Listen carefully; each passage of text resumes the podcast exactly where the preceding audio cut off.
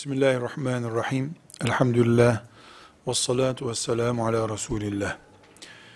İnsan ve sağlığını konuşuyoruz. Dolayısıyla insanın Haliki olan Allah'ı unutarak başlayamayız. Hesap vereceğini insanın unutarak da devam edemeyiz. Allah yarattı, insan olarak huzuruna koydu ve sonra hesap soracak. İnsan ve sağlığı bu şekilde değerlendirilirse Müslümanca bir iş yapılmış olur. Allah'ın izniyle ve yardımıyla. Buna göre biz şöyle hızlı bir tadat eskilerin deyimiyle sıralama ve sayma yaparak insan ve sağlığını nasıl görmemiz gerektiğini maddeleştirebiliriz. Bir, sağlık Allah'ın imandan sonraki en büyük nimetidir. İman kadar bir nimet olmaz çünkü iman yoksa maazallah o beden ateşte yanacak. Cehenneme kütük büyütmenin ne manası var? İman bir numara. Ondan sonra sağlık en büyük nimet. Bu sağlığın en büyük nimet olduğunu iki boyutu bulunan bir cümlesiyle Peygamberimiz sallallahu aleyhi ve sellem bize açıklıyor. Bukhari'nin 6412. hadisi Resulullah sallallahu aleyhi ve sellemin bütün insanların kulağında küpe olması gereken nasihatini içeriyor. Anneler kendileri ve çocuklarının bu hadisi şerifi bilerek yaşamalarını sağlasalar, aynı şekilde muallimler sağlasalar, sağlığa en büyük yatırımlardan birisi yapılmış olur. Bu meşhur hadisinde Peygamber Efendimiz sallallahu aleyhi ve sellem buyuruyor ki, iki nimet var ki, insanların çoğu bunların kıymetini bilmezler. Sıhhat ve boş vakit. Şimdi sizler kaç yaşındaysanız, ömrünüzün gerisine dönün, bakın ne kadar boş vakti boşa harcamışsınız. Onları dolu harcamış olsaydınız bugün ne konumda olacaktınız? Sıhhat ne kadar elimizden zarar görmüş. Evet, genç yaşlarda insanlar o terli terli topun peşinde koşmanın zararını anlayamıyorlar. Yaşlanınca ortaya çıkıyor. Balkonda sağlık açısından sakıncalı bir rüzgar önünde oturmanın ne kadar yanlış bir şey olduğunu anladığı zaman insan iş işten geçmiş oluyor. Müsrif kim, israfçı kim dediğimizde ne hikmetse ekmeğin yarısını ısırıp yarısını atan hemen israfçı olarak karşımıza çıkıyor. Yarım saatlik işi bir saatte yapana ekmeğin yarısını çöpe atana israfçı dendiği gibi bu yarım saati bir daha geri gelmeyecek şekilde israfa ettin sen. Müsrifsin demiyor kimse. Canım peygamberim sallallahu aleyhi ve sellem bugünleri görüp ikaz ettiği halde. Zaman müsrifliği ve sıhhat müsrifliği cinayettir. Neden? Çünkü Allah'ın nimetidir sağlık. İmandan sonraki en büyük nimettir. Bütün nimetler kıymeti bilinerek kullanılmalıdırlar. Kıymeti bilinmemesi suçtur. Ekmek mi değerli, insan mı değerli sorusunu sormak bile ayıp değil mi? İnsandan değerli olur mu ekmek? Ekmek insan yesin, bağırsağına gitsin diye yaratılmış. Ekmeğin israf edilmesine tepki gösterip, sağlığın heba edilmesine tepki göstermemek, akıl sorunudur. Akıl, akıl.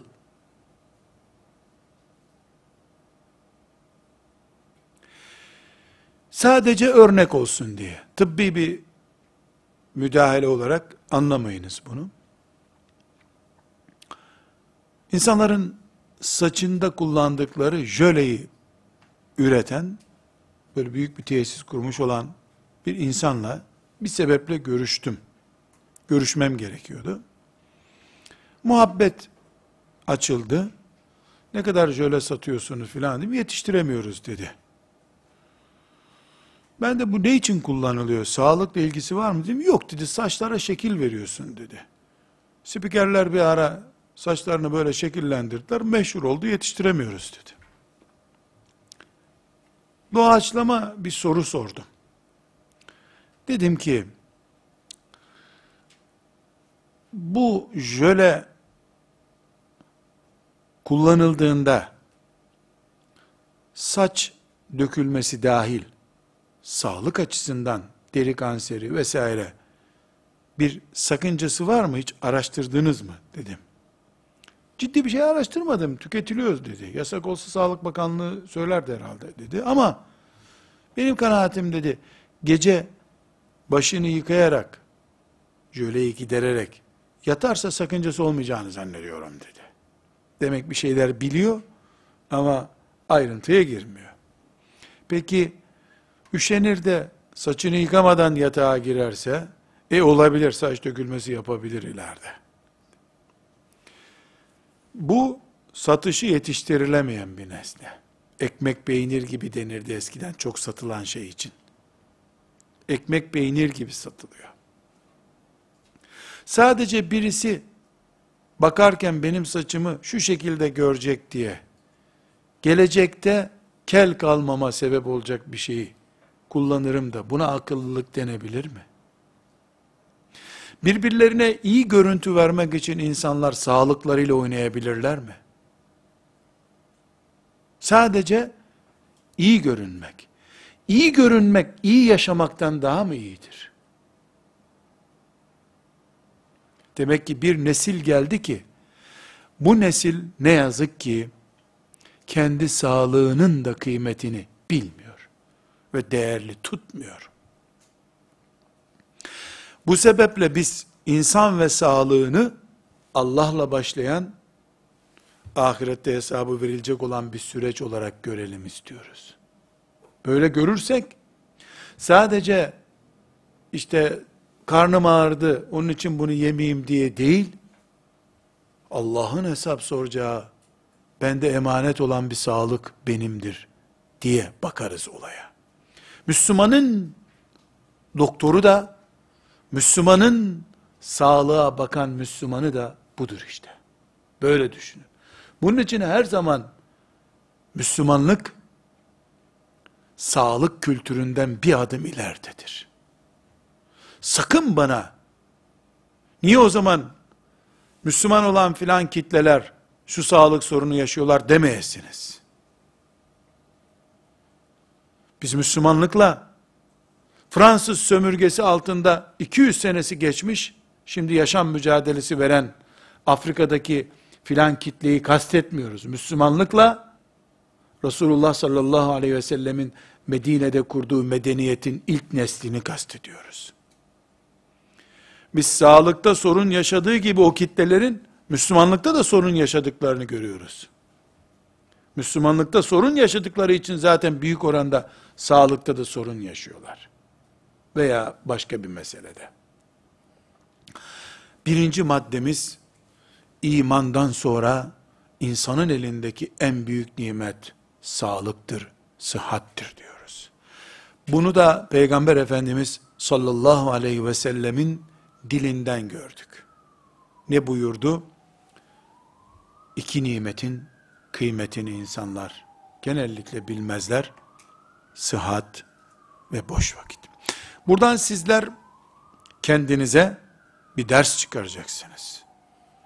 Tıpkı doktor olarak antibiyotiği nerede kullanacağınızı talebeyken öğrendiğiniz gibi aynı şekilde insan sağlığına hangi göz numarasıyla bakmanız gerektiğini de bu birinci maddeden öğreneceğiz. Allah'ın nimeti. Ve Peygamber aleyhisselam cehenneme girmeyin diye, putlara tapınmayın diye ikaz ettiği gibi, bu iki nimetin ayak kaydıracağına da ikaz etmiştir. Sağlık ve boş vakit. İki, insan ve sağlığı konuşurken ikinci başlığımız. Eğer kabul ettiysek ki sıhhat Allah'ın nimetlerinden biridir. imandan sonraki en büyük nimettir. O zaman bütün nimetler gibi sağlık da şükür ister. Şükredilen nimetinin devamını verir Allah. İbrahim suresinin 7. ayetinde çok açık bir şekilde bu kanununu Allah önümüze koyuyor. Le in şekertum le ezidennekum. Şükrederseniz artırırım. Şükrederseniz artırırım. Soframızdaki ekmek içinde geçerlidir bu kural. Sağlığımız için de geçerlidir. İman nimeti için de geçerlidir. İmanın bir nimet olarak kıymeti bilinirse Allah o iman gereği bir hayat yaşamayı nasip eder. Aynı şekilde sağlık da büyük bir nimet olarak kulun şükretmesini gerektirir. Bu şükür eğer yapılırsa sağlık devam eder. Nedir sağlığın şükrü? iki şeydir. Bedenlerimizin sağlığının nimet olarak şükrünün yapılması bir, insan olarak bu sağlığın korunması için gerekeni yapmak. İki, bu bedenleri Allah'ın razı olacağı şeyde kullanmak. Bunu tıbben gerekenleri yapıp Müslümanca yaşamak diye de özetleyebiliriz. Eğer tıbben gerekenleri yapıyorsak, Müslümanca da yaşıyorsak, o zaman bedenlerimizin, sağlığımızın şükrünü yapıyoruz demektir. Gerisini de Allah verir. Elbette böyle olursa hiç hasta olmaz mıyız? Hasta olmamanın garantisi bu mudur diye soru soramayız. Neden? Çünkü bu şükür dediğimiz şeyi hangi kanaatimizi kullanarak tam Allah'ın istediği gibi yaptık diyeceğiz ki? Sağlık, uyku olarak, gıda olarak, yüzlerce çeşidiyle elimizde bizim görme sağlığını mı konuşacağız? Bağırsaklarımızdaki hazmetmeyi mi konuşacağız? Midemizdekini dışarı boşaltma kabiliyetimizi mi, o sağlığı mı konuşacağız? Yürüyüşümüzü mü konuşacağız? Tefekkür eden, düşünen beynimizi mi konuşacağız? Kan pompalayan kalbimizi mi konuşacağız? Sağlık elimizde bin bir çeşitliyle var. Hangi birinin şükrünü tam yaptık diye garanti edebiliriz ki? Bir. iki hastalıklar bir ceza olarak gelmiyor ki. Her zaman ceza değil. Bazen de kulun derecesi artsın. Daha iyi bir Müslüman olarak ölüp Rabbine gitsin diye hasta olur kul.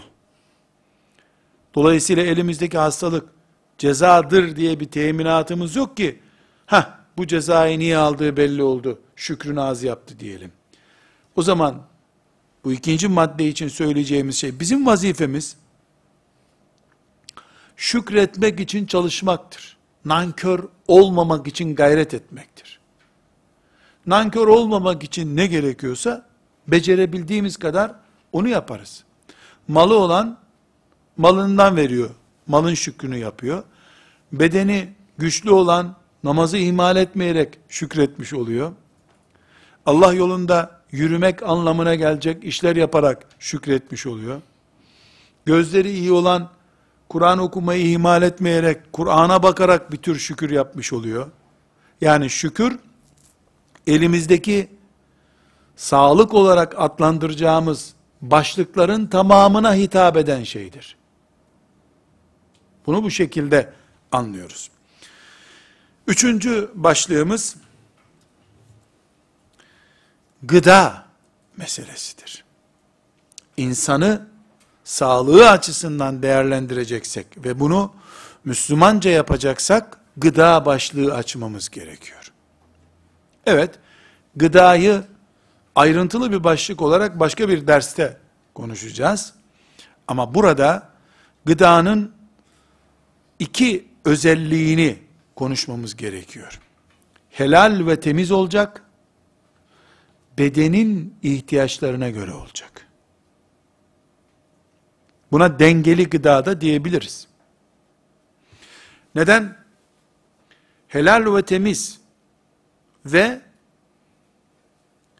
bedenin şartları korunmuş olarak, gözetilmiş olarak tüketilen gıda, daha önce sözünü ettiğimiz Allah'ın emanetini taşıyan Müslüman insanın ayakta kalmasının birinci nedenlerindendir. Birinci derecede insanı ayakta tutan şeydir gıda. Gıdanın temiz, yararlı ve helal olmadığı bir ortamda sağlıklı insandan söz edemeyiz. Sağlıklı insandan söz edemediğimiz sürece Allah'ın emanetini koruyan insan yoktur. Bunun için bir sofradaki gıda bizim Müslümanlığımızla birinci dereceden bağlantılıdır. Haram helal olmasından önce Müslüman olarak benim ayakta durmam, yakıtım, enerji kaynağımdır gıda. Sağlık gıdadan geçiyor. Tıp burada sadece temiz açısından, hijyen açısından bakabiliyor. Ve bir de işte öğlen öğünün şu olsun, sabah kahvaltısında şunu ye diyebiliyor. Sana şu dokunur diyebiliyor. Biz buna Müslüman penceresinden helal maddesini de ilave ediyoruz. Helal olmadıkça gıdanın gıdalığı yoktur. Helalle kastımız sadece domuz eti olmasın, alkol olmasın değildir. Edinim yöntemi açısından da helal olması gerekiyor. Müslümanın kursağı berraktır. Ne Allah'ın yasak ettiği bir nesne vardır, ne de Allah'ın ona ait olduğuna dair helal etmediği bir şey bulunabilir kursağında. Hatta ve hatta değil direkt çalma, çırpma, ezme yöntemiyle elde edilmiş haramlık, şüpheli bir şey bile Müslümanın kursağından geçmez. Geçmemelidir. Geçemez. Filanca yedi, zehirlenmedi, o zehir başka yerde belli olacak zehirlenip zehirlenmediği. Demek ki insan deyince üçüncü başlığımız gıda sorunudur. Birinci başlığımız neydi? Sıhhati Allah'ın nimeti olarak görüyoruz. Birleşmiş Milletler'in bağışı değil bize. Allah'ın nimeti. İki, bütün nimetler gibi sıhhat de şükür zorunluluğu gerektiriyor. Ve bunun bir boyutu var. Üçüncüsü, insan gıda ile enerjik bir şekilde ayakta durabiliyor. Madem insan ayakta tutan şey gıdadır, o zaman gıda muhakkak İslam standardında, Müslüman karakterinde olacak, helal olacak, temiz olacak ve o bedene yarayacak dengede olacak. Bunun için mesela tulum peyniri, çarpıcı bir örnek olsun. Tulum peyniri yenebilir mi, yenemez mi? Tulum peyniri doktor tuzlu nesneyi ağzından koymayacaksın dediği dakikada haramdır. Bitti, daha yiyemez. Misal olsun diye söylüyorum. Ee, zaten biz hiçbir zaman reçete yazmıyoruz burada. Kabızlığa karşı tulum peyniri iyi geliyor. Diye bir tecrübe varsa ortada, denenmiş olduğu için veya laboratuvar sonucu olduğu için tulum peyniri farzdır. Para verip alıp yiyeceksin o zaman. Tedavi nesnesi oldu çünkü bu. Herhangi bir peynir için, herhangi bir gıda için hüküm budur. Madem Müslüman olarak ben ayakta durmalıyım. Allah'ın emanetini taşıyorum. Ayakta durmam için mideme gıda inmesi gerekiyor.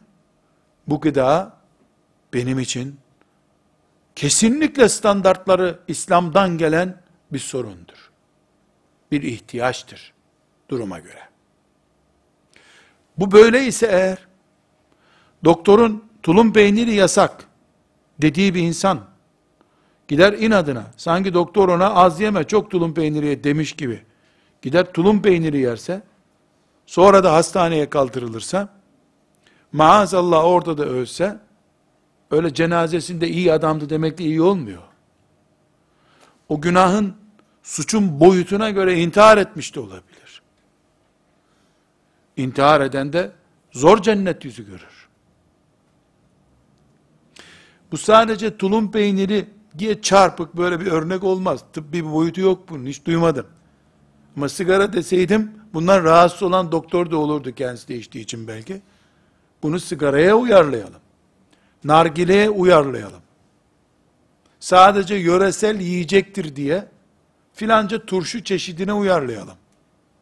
E dedelerimiz bununla yaşarlardı. Doğru.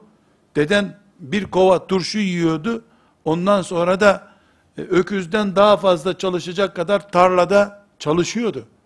Turşu değil, demir de yese eritirdi onu. Sen masada oturuyorsun.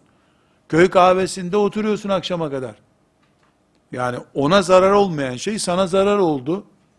Ya da o çok organik bir nesnelerden turşu yapıyordu. Sen asitle turşu yapıyorsun.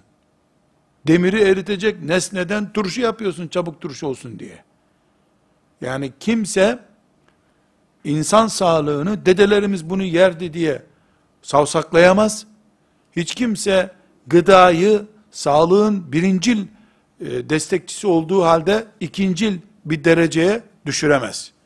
Gıdanın farz olanı olur, haram olanı olur, mubah olanı olur, bu boyutlandırması ile beraber. Dördüncü başlığımız insan ve sağlığını konuşurken, dördüncü başlığımız sudur. Su. İnsan ve insan gibi canlılar hep sudan yaratıldı. Cealna minel ma'i külle şeyin hayy buyuruyor Allah. Her şeyi canlıyı sudan yarattık Allah böyle. Su aslımız bizim. İnsanın vücudunda çok yüksek oranda su var. Sıvı dediğimiz zaman daha yüksek bu oran şüphesiz. Çok sulu ve sulak bir mahlukuz. Dolayısıyla su ile bağlantımız insan sağlığı ile ilgilidir. Biz insanı konuşurken tüketim, gıdada tüketim nesnesi olarak suyu ve sıvıyı, sağlıkta gerekliliği açısından temizlik vesairede suyu, yaşamımızı oluşturan, oksijenden sonra belki ikinci ihtiyaç kaynağımız suyu, insan açısından gerekli olarak tefekkür ediyoruz. Peygamber aleyhisselam efendimizden çarpıcı bir örnek, ahlak peygamberi olduğu halde, çok narin dilli bir peygamber olduğu halde, bakın ashabının içinde sizden biriniz, gidip de akan nehir gibi olmayan bir suyun kenarında idrarını yapmasın buyuruyor. Ya bu, bunu söylemeye gerek var mı? Var tabi. Çocuğunu yaptırıyor, kendisi yaptırıyor. Doğanın kirlenen suyu insanın kendisine yapılmış bir hakarettir. Su azaldıkça, su kirlendikçe insanın sağlığı zarar görüyor. Kur'an-ı Kerim insanoğluna Allah'ın tehditlerini hatırlatırken bir gün su bulamazsanız ne yaparsınız Allah buyuruyor. Suyunuzu çekersek ne yapacaksınız diyor. E deniz suyu içeriz diyeceksin. E onu çekmez mi Allah? Deniz daha kolay çekilir. Bu sebeple sağlık ve su belki de gıdadan önce düşünülecek kadar hassas bir konudur. İleride inşallah su ve sağlık açısından da bir ders daha yapacağız. Suyun tüketimi vesairesini ayrıntılı bir şekilde konuşacağız. Yani susuzluğun, su tüketimindeki hataların sonuçlarının sağlığı direkt etkilediğini, sağlık etkilendiğinde insanın insanlık boyutunun darbe yediğini, o zaman da Allah'a kulluk ve yeryüzünü Müslümanlığın hizmetine koymanın oluşmayacağını oturtacağız inşallah. Beşinci başlığımız, temizlik konuşulmadıkça insan sağlığını konuşamayız. Hastalıklar çok yüksek oranda mikrobik e, etkiden ortaya çıkıyor. Kırık çıkık gibi bölümleri çıkardığımızda e, bilhassa yani çocuk çapındaki hastalıklarda bir kaza sonucu olmayan hastalıklarda temizlik çok ciddi bir yer alıyor. Burada e, temizlik ve sağlık bir başka başlık bizim için ama sadece dinimizin e, bugünkü e, temizlik savaşı yapan dünyada işte insanları maskeyle dolaşın gerektiğinde toplu taşıma araçlarına binerken aman maske kullanın işte şöyle yapın diye uyarıyorlar. Şu gripten bu gribe kadar insanlık bir savaş içerisinde. Yani kimyasal savaşın etkisinden daha fazla dünyada mikrop savaşı etkisi var. Yani bir kişi bir otobüse biniyor, hapşırıyor. Ee, eğer bize tıbbın verdiği veriler doğruysa, o otobüsün içinde dolaşan hava moleküllerinin önemli bir bölümü o adamın ağzındaki mikrobu kapıyor. O neredeyse otobüse değil yani camı da açmayacaksın dışarıda bir öksürmüştür herhalde o hava eve gelir diye. Yani o kadar ürkütülüyoruz. E doğru bu yani bunu yalanlayacak bir şey yok ortada. E, o zaman bütün dünyada e, bir sağlık sorunu varsa ciddi bir e, enfeksiyon e, nedeni olacak veya başka bir sebeple e, sağlığı etkileyecek kirlilik sorunu da var demektir. Bu insanların pıs pıs diye parfüm kullanmalarıyla düzelebilecek kadar bir sorun değil. Islak mendille elini silmek, koltuğun altını silmekle de giderilebilecek bir pislik değil. Yani ciddi bir temizlik anlayışı var. Bu temizlik anlayışını bugün insanlık işte uçakla ilaçlama yaptık şehirlerde koleraya karşı filan diyerek beni dinimin ilerisine geçtiğini ikna edemezler.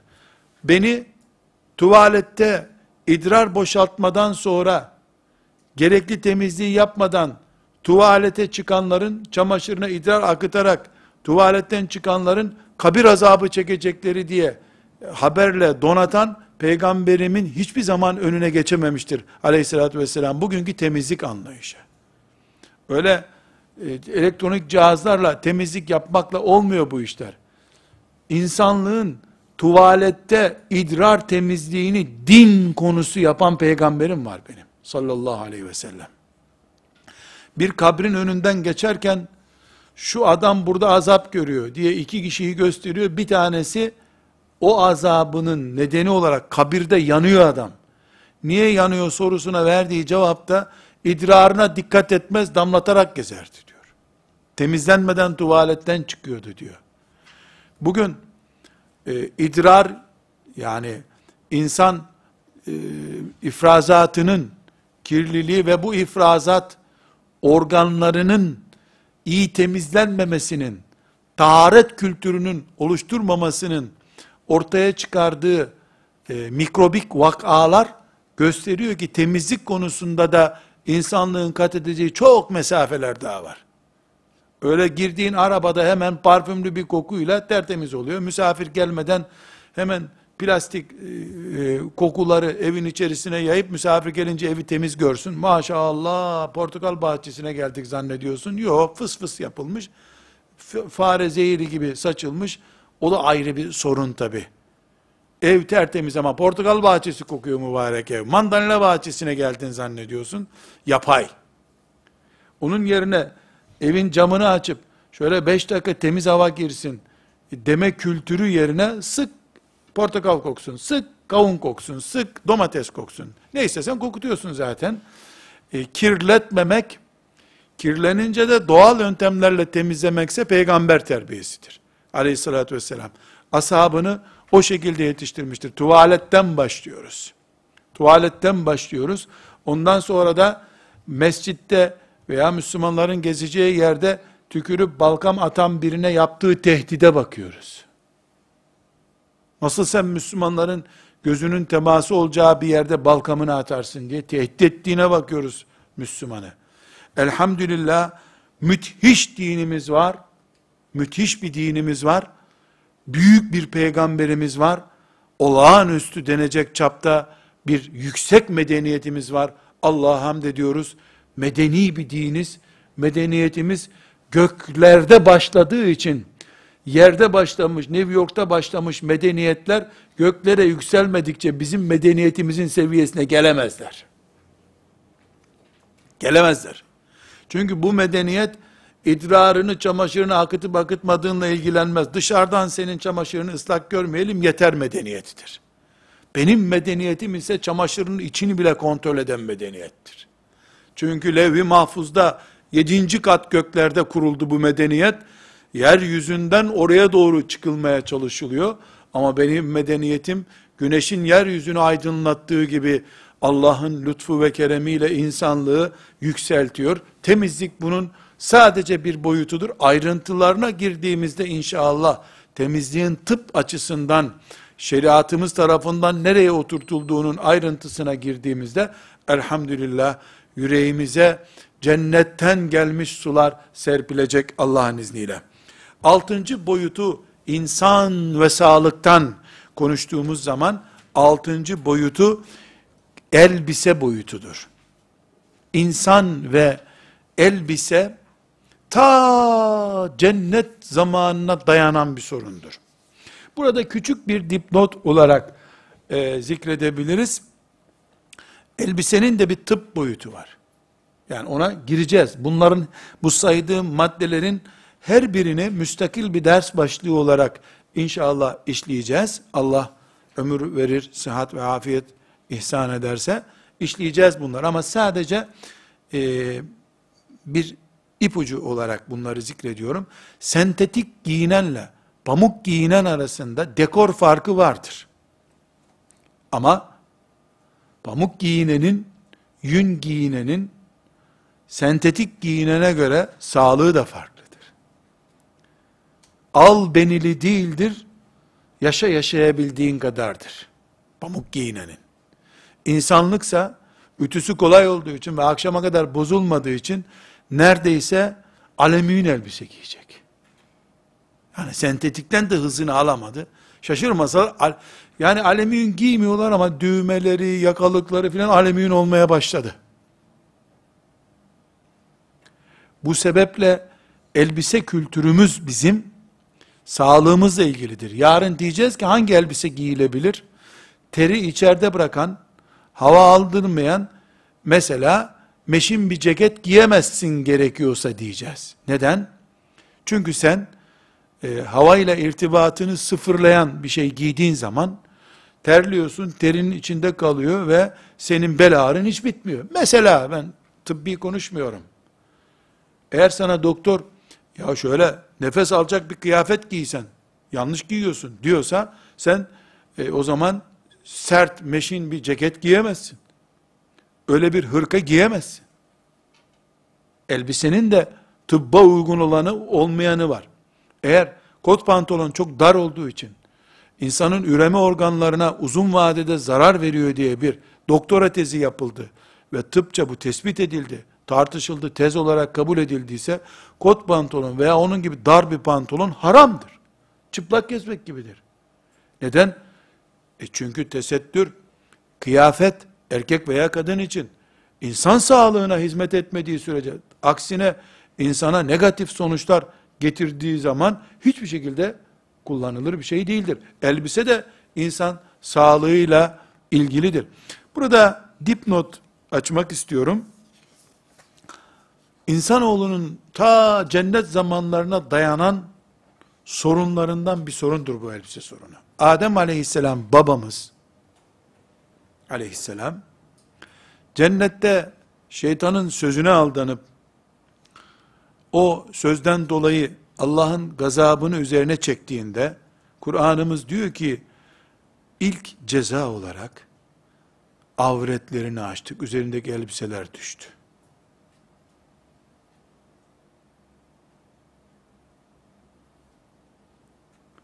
Sev'atihime Adem ve Havva'nın avretleri göründü. En ağır avretleri ortaya çıktı. Yani avretleri göründüğüne göre demek sırtındaki yelekler de düştü zaten otomatik olarak. İblis insan üzerindeki operasyonlarında ilk başardığı şey avreti açmaktır. 124 bin peygamber geldi, insanı avretini kapatacak mücadeleye soktu. Avretini kapattı. Teknoloji çağında iblis bir kere daha ilk cezaya çevirdi insanoğlunu. Avretini açtı. Elbisenin sağlık boyutu da var, insanın tarihinde böyle bir geçmişi de var. Bunu da bir kenara koymamız gerekiyor. İnsan ve sağlığı açısından. Ama müstakil başlık olarak ileriki dönemlerde inşallah bunları ele alacağız. Tıp ve elbisenin şeriatta durduğu yeri konuşacağız inşallah. Yedinci başlığımız insan ve tıbbı konuştuğumuz zaman yedinci başlığımız evlilik başlığıdır. Tıbbın en yoğun bölümü ya da en rutin bölümü diyeyim daha güzel olur. Tıbbın en rutin bölümü e, yoğun, yoğun hastalıklar, böyle acil vakalar filan onları çıkardıktan sonra yani olması gereken yani hastalık anılmayacak bölümü doğum e, doğumdan sonraki ilk çocuğun gelişme bölümleri ve kadın hastalıkları ama şüphesiz kadın hastalığına e, sadece kadının hasta olması gelmiyor. Kadının kadınlığıyla ilgili bölümler de dahil oluyor. Bunlar tıbbın en yoğun bölümleridir. Dolayısıyla kadın hastalıkları, yani jinokokların yaptığı işler veya ebelerin yaptığı işler, tıbbın bu boyutu evlilikle ilgili bir boyut, büyük oranda. Büyük oranda evlilikle ilgili. İnsan ve sağlığı konuşulduğunda evlilik konuşulması gerekiyor. Hepimiz evlilik deyince evliliğin insan sağlığı açısından gıda kadar değil belki, su kadar da değil ama elbiseden daha fazla insanla ilgili olduğunu söyleyebiliriz. Evlilik insanın devamı demek zaten evliliğin yokluğu insanın kökünün kuruması demektir. Evlilikteki kalite ahlak açısından, biyolojik açıdan, süreklilik açısından evlilikteki kalite insanın kalitesidir. İnsanın devamındaki kalitedir. Evlilikte oluşan her sorun, evlilikte ortaya çıkan her problem, insanla ilgilidir. Bunu biz sadece karı koca ilişkileri olarak yani karı kocanın geçinememesi veya iyi geçinmesi başlığında görmeyelim. Karı kocanın karı kocalıkları diye bir başlık açalım biz.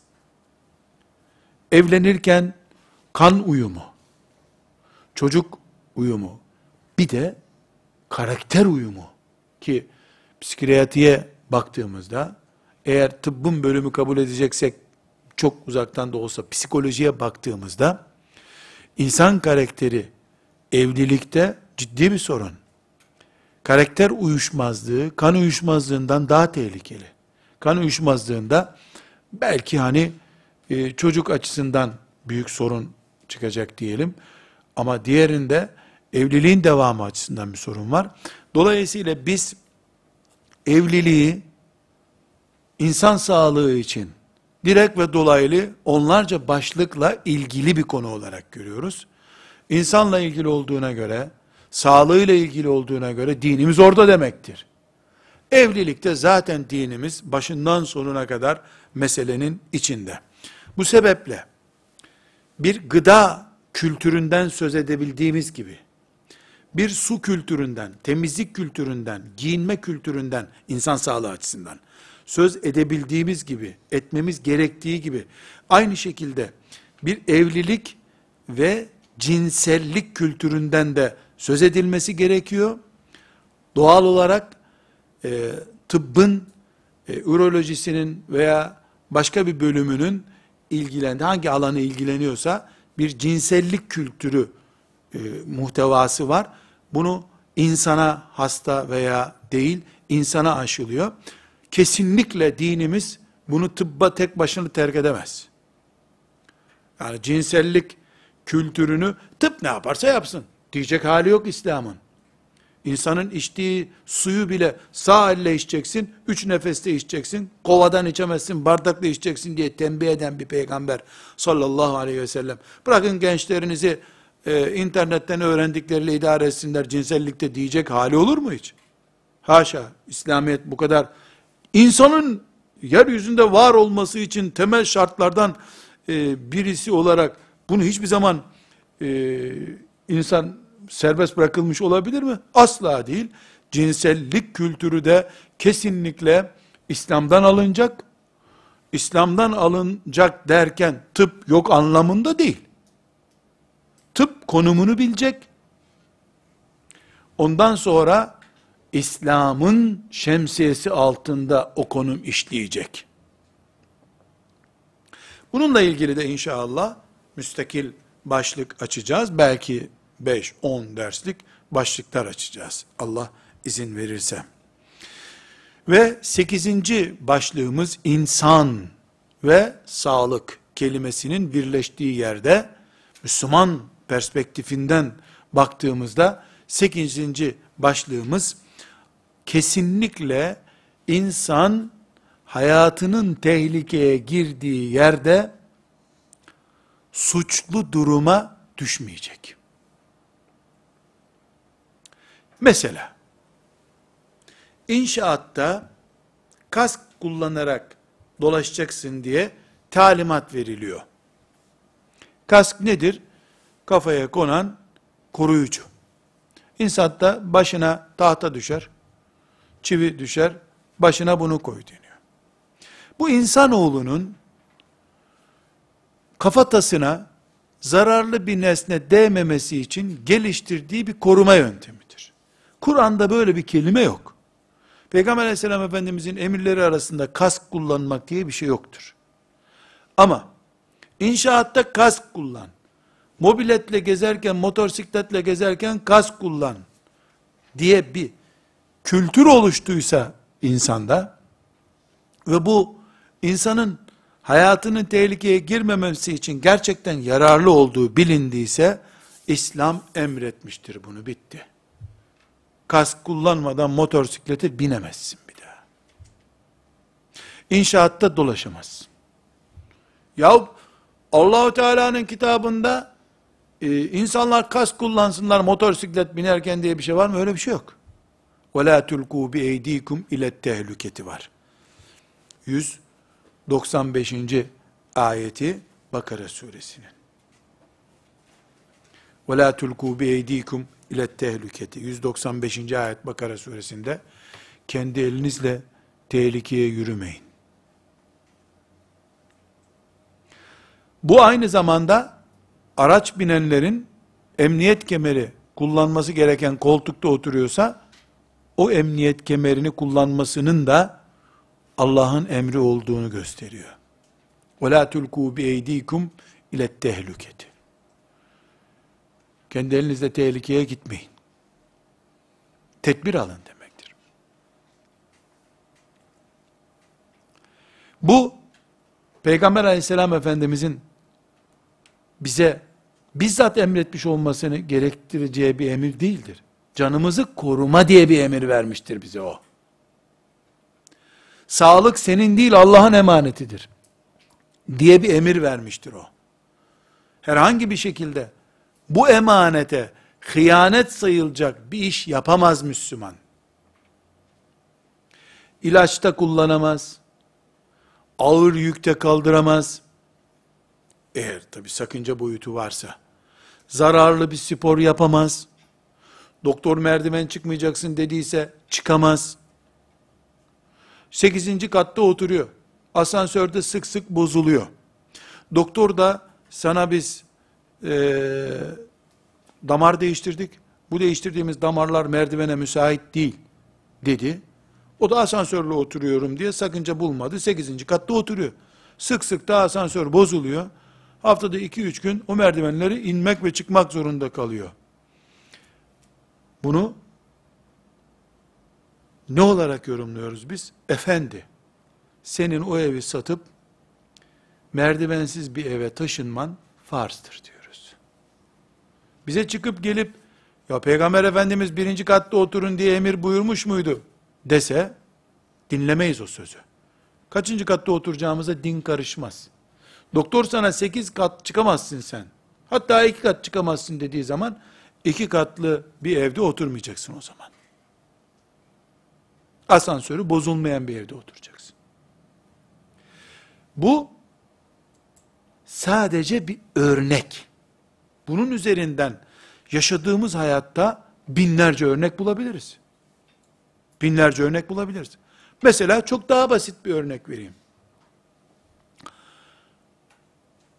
Psikoloğa gidiyor insan. Diyor ki, ben şöyle bir şikayet taşıyorum. Nedir o şikayetim? Ya bu dünya yaşanmaz hale geldi. Dünya el bombasına döndü, patlayacak herhalde. Psikolog onun derdini dinliyor, notlar tutuyor.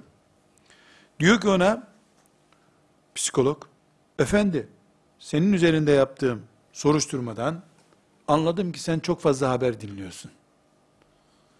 Bir yerde bir trafik kazası oluyor. Sen 10 tane televizyondan onları hep dinliyorsun. Bütün arabaları canavar görmeye başladın. Sonra terör olaylarını dinliyorsun. Herkesi katil görmeye başladın. Senin haber bültenlerinden uzak durman lazım. Üç ay hiç haber izleme. Varsa git köyünde otur. Akşam başka işle meşgul ol. Bu adam eve geliyor. E psikolog uzman biri mi? Uzman biri. Ona kahvede bir arkadaşı haber dinleme sen demiyor ki. Sorun yaşıyor. Bu sorunu uzman diye ona gösterilen birisine anlatıyor. O da sen çok haber izliyorsun diyor. Çok haber izliyorsun sözü izlememeni gerektiğini ortaya koyuyor. Bu akşam eve gidip İslami bir televizyon kanalıdır diye açıp bir televizyondan haber izlese, açıp da fare zehiri yiyen bir insan gibi suç işlemiş olur. Allah tehlikeye atmayın kendinizi. Bile bile tehlikeye düşmeyin derken, inşaatın dördüncü katından atlamayın da demişti. Fren sistemi tutmayan bir arabayla yola çıkmayın da demişti.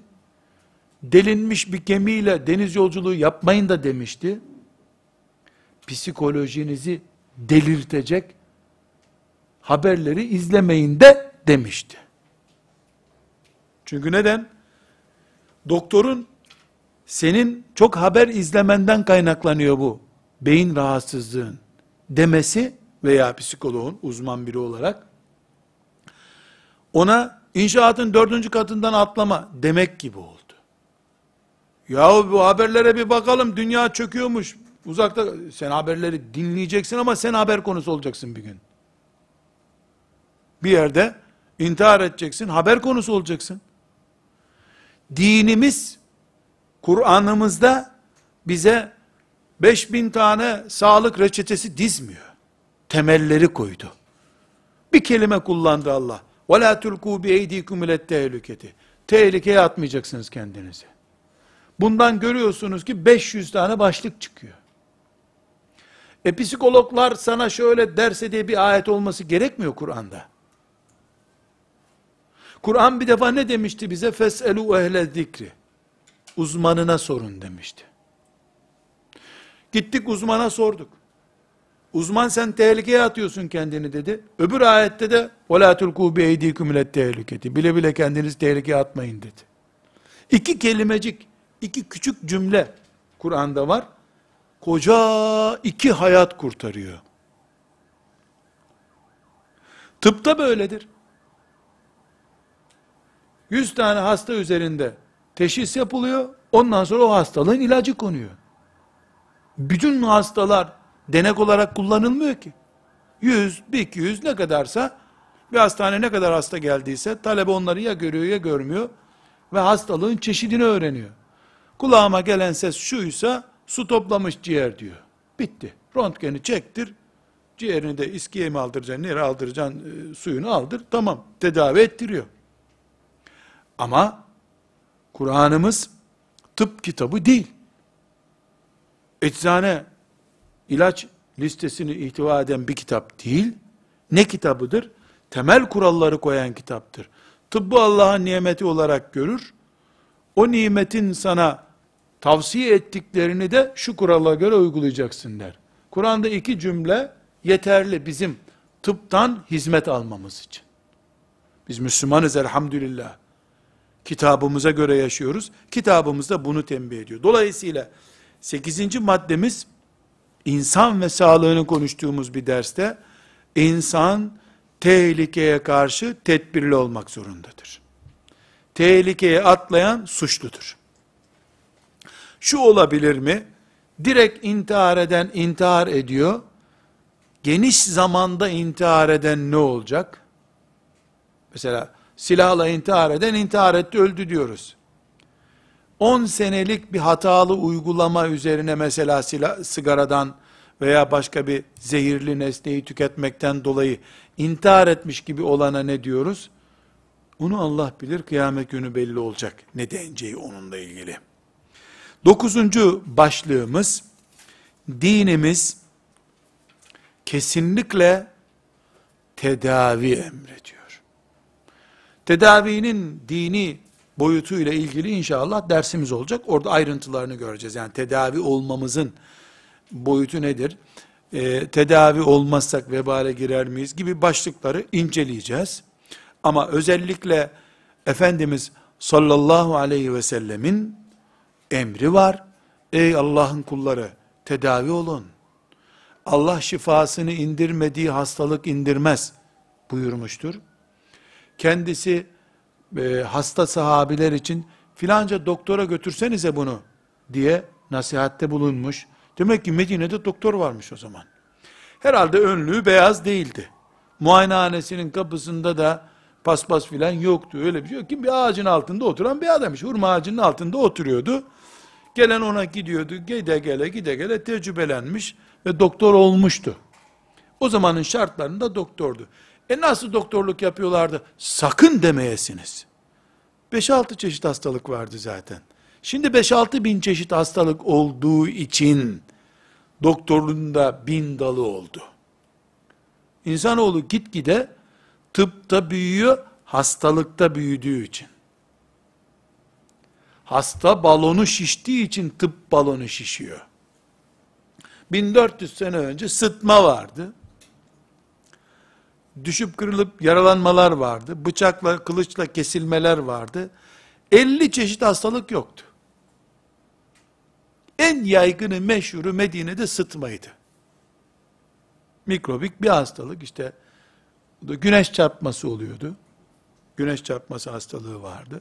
Ona karşı da böyle yoğun e, giyiniyorlar, tedbirler alıyorlardı. Hani hastalık da azdı, doktorun işi de azdı, doktor sayısı da azdı. Bir de bir şey daha var. Doğmadan aşısı başlamış bir nesil değildiler. Çaresiz kalınca doktora gidiyorlardı. İdare, idare, idare ettiler dediği şey bizde ameliyat konusudur şimdi. Üç kere ameliyat olur bizden birisi onların idare ettiği şeylerde.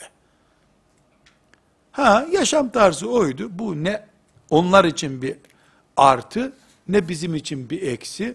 Onlara Allah öyle bir hayat takdir buyurdu. Bize de böyle bir hayat takdir buyurdu. Evet, bugünkü bu dersteki başlığımız neydi? İnsan ve sağlık birleşince, bu iki kelimeyi birleşirsek, üstünde Allah olması lazım o işin. Altında da insanın hesap vereceğine dair bir itikat olması lazım. Bu da bizim insan ve sağlığı farklı noktalardan Müslüman gözüyle nasıl gördüğümüze dair bir hassasiyet oluşturmuş oldu. Ve sallallahu ve sellem ala seyyidina Muhammed ve ala alihi ve sahbihi ecma'in velhamdülillahi rabbil alemin.